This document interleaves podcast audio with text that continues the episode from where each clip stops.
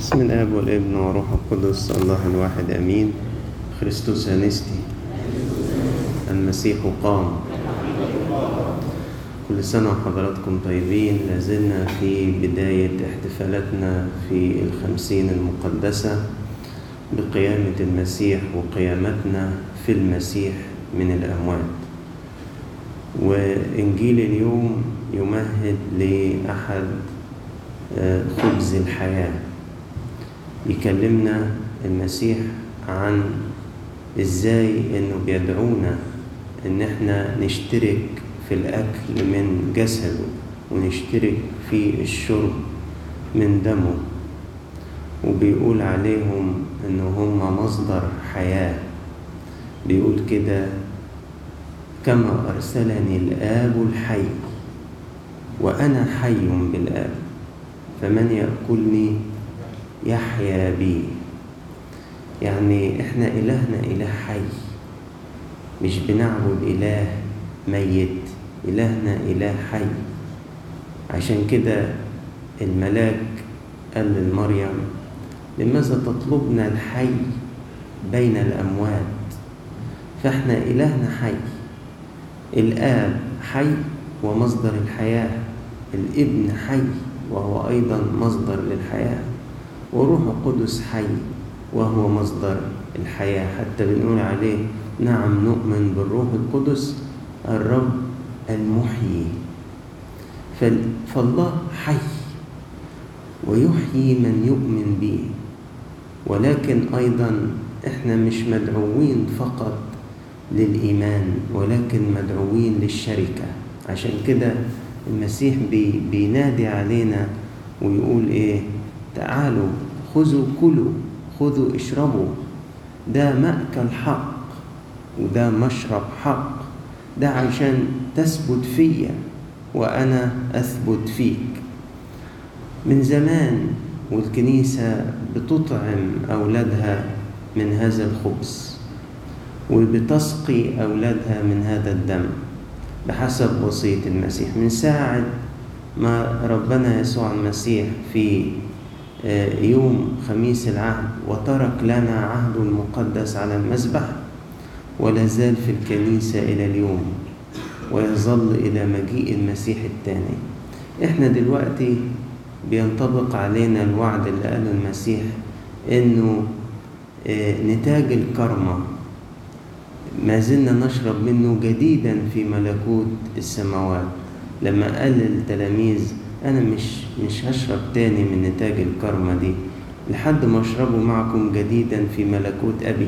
إحنا الآن في هذا الوقت، إحنا الآن في زمن الملكوت، إحنا الآن المسيح معنا في حياتنا الجديدة اللي بدأت بقيامته هو من بين الأموات. وعشان كده مصدر هام جدا من مصادر الحياة،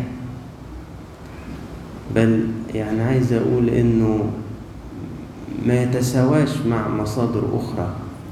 يعني لو جيت أميز كده إحنا أحياء إزاي، إحنا لينا شركة إزاي مع الله، أبص ألاقي الروح القدس اللي جوايا والإفخارستيا اللي أنا بتناولها هما دول اللي مخليني في شركة مع الله، هما دول اللي مخليني حي. إن جوايا الرب المحيي والروح القدس اللي أخذته في سر المسحة، واللي بيخليني في شركة مع الآب والابن وشركة مع أخواتي المؤمنين، والإفخارستية اللي أنا بتناولها وأداوم على التناول والاشتراك فيها من على المذبح المقدس. مصدر للحياة، مصدر للقيامة. وعشان كده مهم جدا إن الإنسان يكون حريص على المداومة على الاشتراك في الأسرار المقدسة. لما بيقع القداس من التدبير الروحي بتاع حياتنا بنخسر حاجات كتير، وبنخسر قوة كبيرة، وبنخسر طاقة للنصرة على الخطية، وطاقة للنصرة على الحزن، وطاقة للنصرة على الفشل. لابد أن نداوم، أن نتناول بوعي وبيقظة على التناول من الأسرار المقدسة.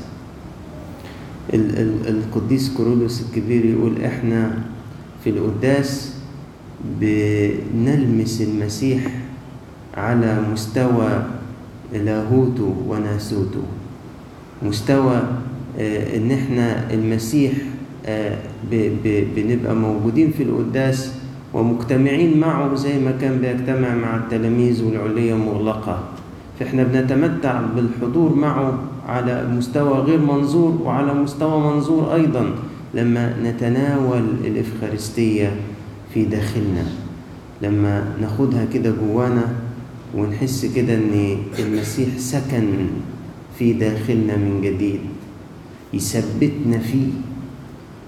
احنا محتاجين نثبت. شوفوا يعني كم مرة الواحد يبقى بيشتكي لأبوه الروح ويقول له يا ابونا أنا نفسي أثبت في الحياة مع ربنا، نفسي أحس إني ثابت، كل شوية أحس كده إني شوية مع ربنا وشوية مش مع ربنا، شوية كويس وشوية مش كويس. المسيح بيقول إنك أنت خد كل من هذا الجسد وخد اشرب من هذا الدم عشان لما تعمل كده تثبت فيا وأنا فيك. عشان كده لازم القداس يبقى له أهمية قصوى في حياتنا الروحية وفي تدبيرنا الروحي، ولابد إن أنا أجتهد إني أجدد مذاق القداس في حياتي. يعني إيه؟ ما سيبش لنفسي استسلام إن يبقى القداس فاتر في حياتي، ملوش طعم، أو ما بقتش يعني متفاعل معاه زي زمان. لا، أنا ممكن كل فترة أجدد إزاي أدوق القداس، ممكن بكذا فكرة، ممكن على فترات أجيب النصوص بتاعة صلوات القداسات الثلاثة في البيت وأتأمل فيها وأصلي بكلماتها صلاة شخصية كده في البيت بيني وبين ربنا، فعينيا تتفتح على جمال هذه الصلوات وعلى عمقها وعلى الروحانية بتاعتها، ولما أجي هنا في الكنيسة أصليها يبقى قلبي كده إيه؟ منتبه. ممكن أطلع مثلا عظات بتتكلم عن ذبيحة الإفخارستية أو عن شرح القداس، وفي كتير خالص على اليوتيوب، وممكن على فترات مثلا أسمع عظة سيدنا أنبا مثلا رفائيل، عظة لأبونا داود وغيره، أرجع كده إيه؟ أستطعم. هو صح أنا عايز أنتبه إيه اللي أنا بتناوله. ممكن كتب، واحد بيحب يقرأ كل فترة كده يطلع كتاب عن القداس عن الإفخارستية ويبتدي إيه؟ يقرأ تاني عشان لما ينزل القداس بتاعه ينزل كده هو إيه؟ منتبه، وهو جواه اشتياقات، وهو مميز لجسد الرب ودمه زي ما بيقول القديس بولس. احنا عايزين نيجي القداس واحنا مميزين لجسد الرب ودمه، مش عادة وخلاص. ما احنا لما بيغيب عننا الوعي بقيمة الحاجة تأثيرها في حياتنا بيضعف. لما بيغيب عننا الوعي بقيمة أمر معين تأثيره في حياتي يضعف. وعشان كده في واحد في القداس يقول لك يا رب جيد أن نكون ها هنا، يعني أنا دلوقتي في السماء مش عايز حاجة تاني. في واحد يقول ده أنا النهاردة كنت في الروح في يوم الرب، زي ما إيه القديس يوحنا قال كده في الرؤية بتاعته. ده ايه ده موجود في القداس بكل كيانه، ده في حالة زي حادثة التجلي كده، عينه مفتوحة على ايه اللي بتعمله ده يا رب، ده ايه اللي انت بتعمله ده، انت بتشكلنا على صورتك بتعجلنا معاك كده، بتوحدنا بيك للدرجة دي. ايه الحب ده؟ ما شفتش حد يعطي نفسه بلا تحفظ لمحبيه بالشكل ده. واحيانا احضر القداس انا نفسي احس ان انا النهارده كنت فاصل كمان لما يكون في ذهنك هموم كتير، أتعاب كتير، حطها كده في أول القداس قدام ربنا وقول له: يا رب أنت قلت إيه؟ إن أنت تحمل الهموم بتاعتنا، أنا هنزلهم من على كتافي وأحطهم قدام مذبحك عشان أروق كده وأعرف أمجدك، أروق كده وأعرف أقدم لك عبادة كما يحق، وأنا واثق يا رب إن هذه الأمور أنت تهتم لها. ما اقعدش القداس كله منشغل بفكرة مضايقاني، بموضوع مضايقني، والقداس كله يجري مني وأنا مدرج بيه. مهم إن أجي أتقدم لهذه الذبيحة بتوبة، بقلب منكسر. عايزكم ترجعوا لمزمور 34، كانت الكنيسة الأولى ترتل بيه أثناء الإفخارستيا، اللي هو: ذوقوا وانظروا ما أطيب الرب. كان في زمن الكنيسة الأولى. وذاكر كده القديس أغسطينوس في عظاته على المزامير في مزمور 34 بيتكلم عنه إنه مزمور الإفخارستية. فكانت الكنيسة ترتل بيه وأثناء ما المؤمنين بيتناولوا، لأن كلماته فيها حاجات كتير تشرح الحالة اللي المفروض يكون عليها المؤمن وهو بيتناول الإفخارستية.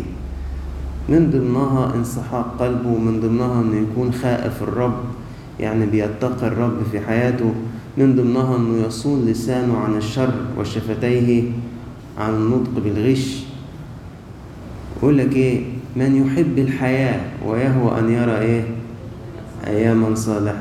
وهنا النهاردة في الإنجيل يقول لنا الرب يسوع إنه اللي يأكل من هذا الخبز يصير له إيه؟ حياة أبدية. وإحنا عشان في القيامة وفي الحياة، عشان كده هذا الفصل قرأ علينا. أنت بتحب الحياة؟ أنا بحب الحياة. طب اتناول الحياة، خد المسيح الحي في داخلك تحيا بيه. أنت بتحب الحياة؟ تقدم في حالة ملائمة للإفخارستية. احنا عمرنا ما هنستحق الإفخارستية، بس ربنا بيقول ايه؟